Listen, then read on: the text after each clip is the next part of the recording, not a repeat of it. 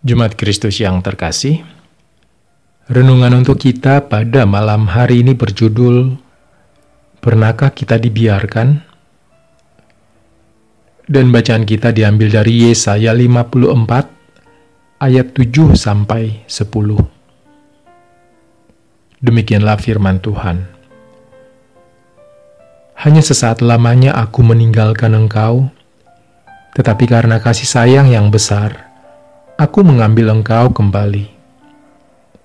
Dalam murka yang meluap, aku telah menyembunyikan wajahku terhadap engkau sesaat lamanya, tetapi dalam kasih setia abadi, aku telah mengasihani engkau.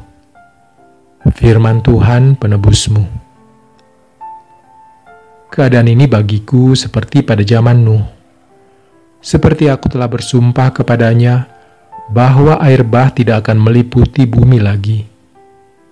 Demikianlah aku telah bersumpah bahwa aku tidak akan murka terhadap engkau dan tidak akan menghardik engkau lagi. Sebab biarpun gunung-gunung beranjak dan bukit-bukit bergoyang, tetapi kasih setiaku tidak akan beranjak daripadamu dan perjanjian damaiku tidak akan bergoyang. Firman Tuhan yang mengasihani engkau. Dalam rentang kehidupan kita, apakah kita dapat menemukan fase di mana Tuhan benar-benar meninggalkan dan membiarkan kita sendirian? Kalaupun ada, bukankah seringnya perasaan itu muncul karena kita tidak percaya akan jalan yang sudah Tuhan pilihkan untuk kita, sehingga jalan yang tidak sesuai dengan kemauan kita kita tuding sebagai cara Tuhan membiarkan dan meninggalkan kita. Perlu kita ingat bahwa Tuhan bukanlah pihak yang bisa kita pesan dan suruh-suruh untuk melakukan segala sesuatu sesuai dengan keinginan kita. Ia adalah yang berkuasa terhadap hidup kita. Sebab itu, harusnya kita bergantung sepenuhnya dan hidup taat kepada Allah Jangan sampai bacaan kita saat ini malah membuat kita memahami bahwa Allah bisa kita suruh-suruh. Tuhan mengasihi karena memang Allah adalah kasih dan manusia adalah ciptaannya.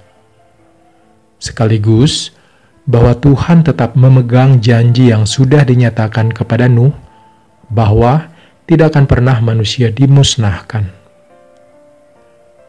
Dengan beberapa fakta demikian, apakah kita masih mengatakan bahwa kita dibiarkan dan ditinggalkan Tuhan? Kasih Tuhan tidak pernah beranjak sedikit pun dari hidup kita. Justru, kitalah yang sering beranjak dari Tuhan dengan cara hidup dalam dosa. Demikianlah renungan untuk malam ini. Semoga damai sejahtera dari Tuhan kita Yesus Kristus tetap memenuhi hati dan pikiran kita. Amin. Dan sekarang, marilah kita bersatu hati dan melipat tangan untuk menaikkan pokok-pokok doa yang ada dalam gerakan doa 21 GKI Sarwa Indah. Mari berdoa.